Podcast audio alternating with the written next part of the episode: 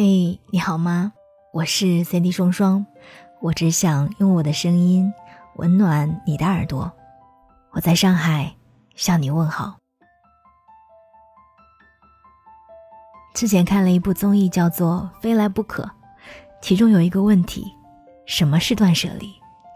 孟非、李雪琴、大张伟谈了很多关于自己扔东西的故事。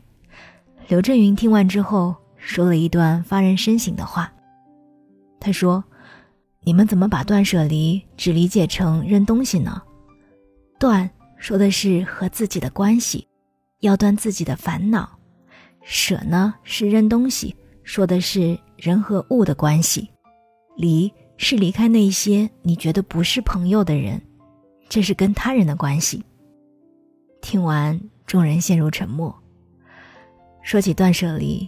早就已经不是什么新鲜的词汇了，可是话又说回来，我们好像离真正的断舍离又还挺远的。那我们先来聊一聊断吧。俞敏洪曾经写过一篇文章，叫做《一瓶黄河水》。某一年，他去到黄河旅行，因为心里装了不少工作上的烦心事，他望着浑浊汹涌的黄河。一时没有了游玩的心情，竟然想起了洪水和灾难。原本是出来散心的，现在却变成了闹心。郁闷之中，他灌了一瓶子黄河水，坐在路边发起呆来。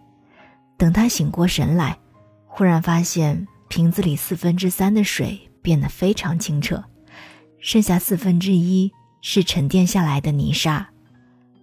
他慢慢把瓶子举起来。透过瓶子，看到了天，看到了地，看到了生命中幸福与痛苦的界限。那一刻，他恍然大悟：假如把这一瓶水的清水部分比喻成幸福和快乐，把浑浊的泥沙比喻成痛苦和烦恼，摇晃一下，生命中整个充满的是浑浊，也就是痛苦和烦恼。可当你把心静下来以后，不管烦恼能不能消失，都只让它占我们心里的一小片空间，那大部分的空间就会被幸福充实。其实这就是经典的费斯汀格法则：生活中的百分之十是由发生在你身上的事情组成，而另外的百分之九十，则是由你对这些事情的反应所决定的。人生在世。有谁能够活得无忧无虑呢？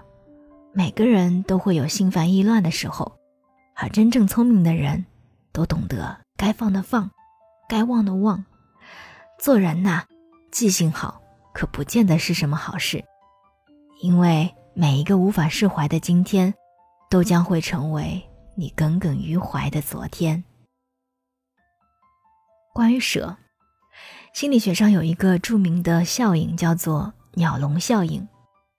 哈佛大学心理学教授詹姆斯和好朋友物理学家卡尔森打赌。詹姆斯说：“你相不相信？不久之后，我就能让你养上一只鸟。”卡尔森不以为然，他压根儿就没有养鸟的念头。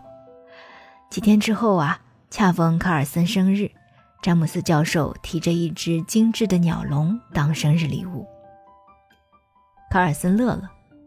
他在我这儿就是一个摆设，你就别费劲儿了。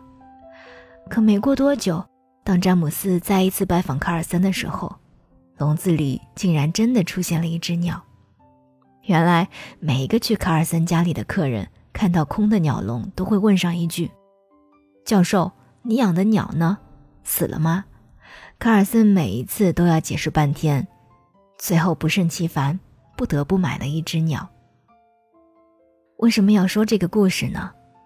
因为啊，你在占有物品的时候，物品也会占有你。比如你买了一顶帽子，也许就要买一件衣服搭配；买了衣服又想换裤子，换了裤子发现鞋子不搭，如此反复，逐渐被物欲吞噬。其实生活的丰盈，并不是用加法塞入很多要素，而是不断的做减法。用留白为日常生活创造出一万种可能。关于离，非来不可的孟非问：“你们通讯录里有多少人？”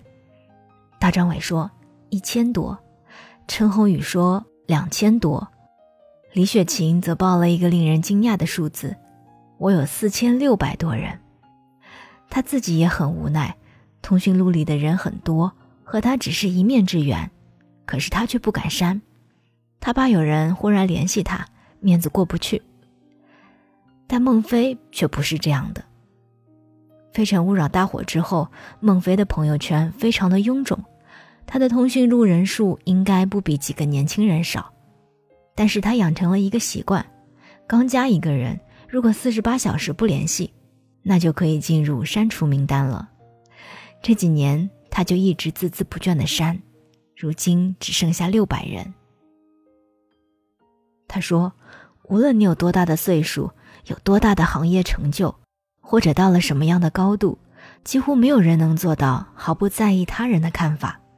但是我们能做到的是，花更多的时间和精力去关注那一些在意我们和我们在意的人。牛津大学的人类学家罗宾·邓巴曾提出一个名为“一百五十定律”的社交法则。他说：“人类智力。”将允许人类稳定拥有社交网络的是一百四十八人，四舍五入就是一百五十人。这其中精确交往的人数为二十人。即使你朋友圈好友上千，即使你处心积虑维护的人脉，你也只是把精力投错到了无用社交身上。所以啊，都是成年人了，不曾真心相待，又何必强颜欢笑呢？作家一书有一次啊，去倪匡家做客，看到他们家养了很多植物，郁郁葱葱，十分养眼。他就问倪匡：“你家的盆栽养的那么好，是有什么秘诀吗？”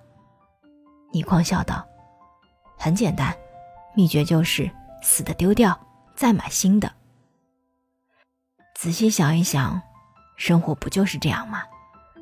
毕竟需要新陈代谢的，不仅有我们的身体。还有，我们的人生呀。我是三弟双双，愿你终能成为自己喜欢的样子。我们下期再见。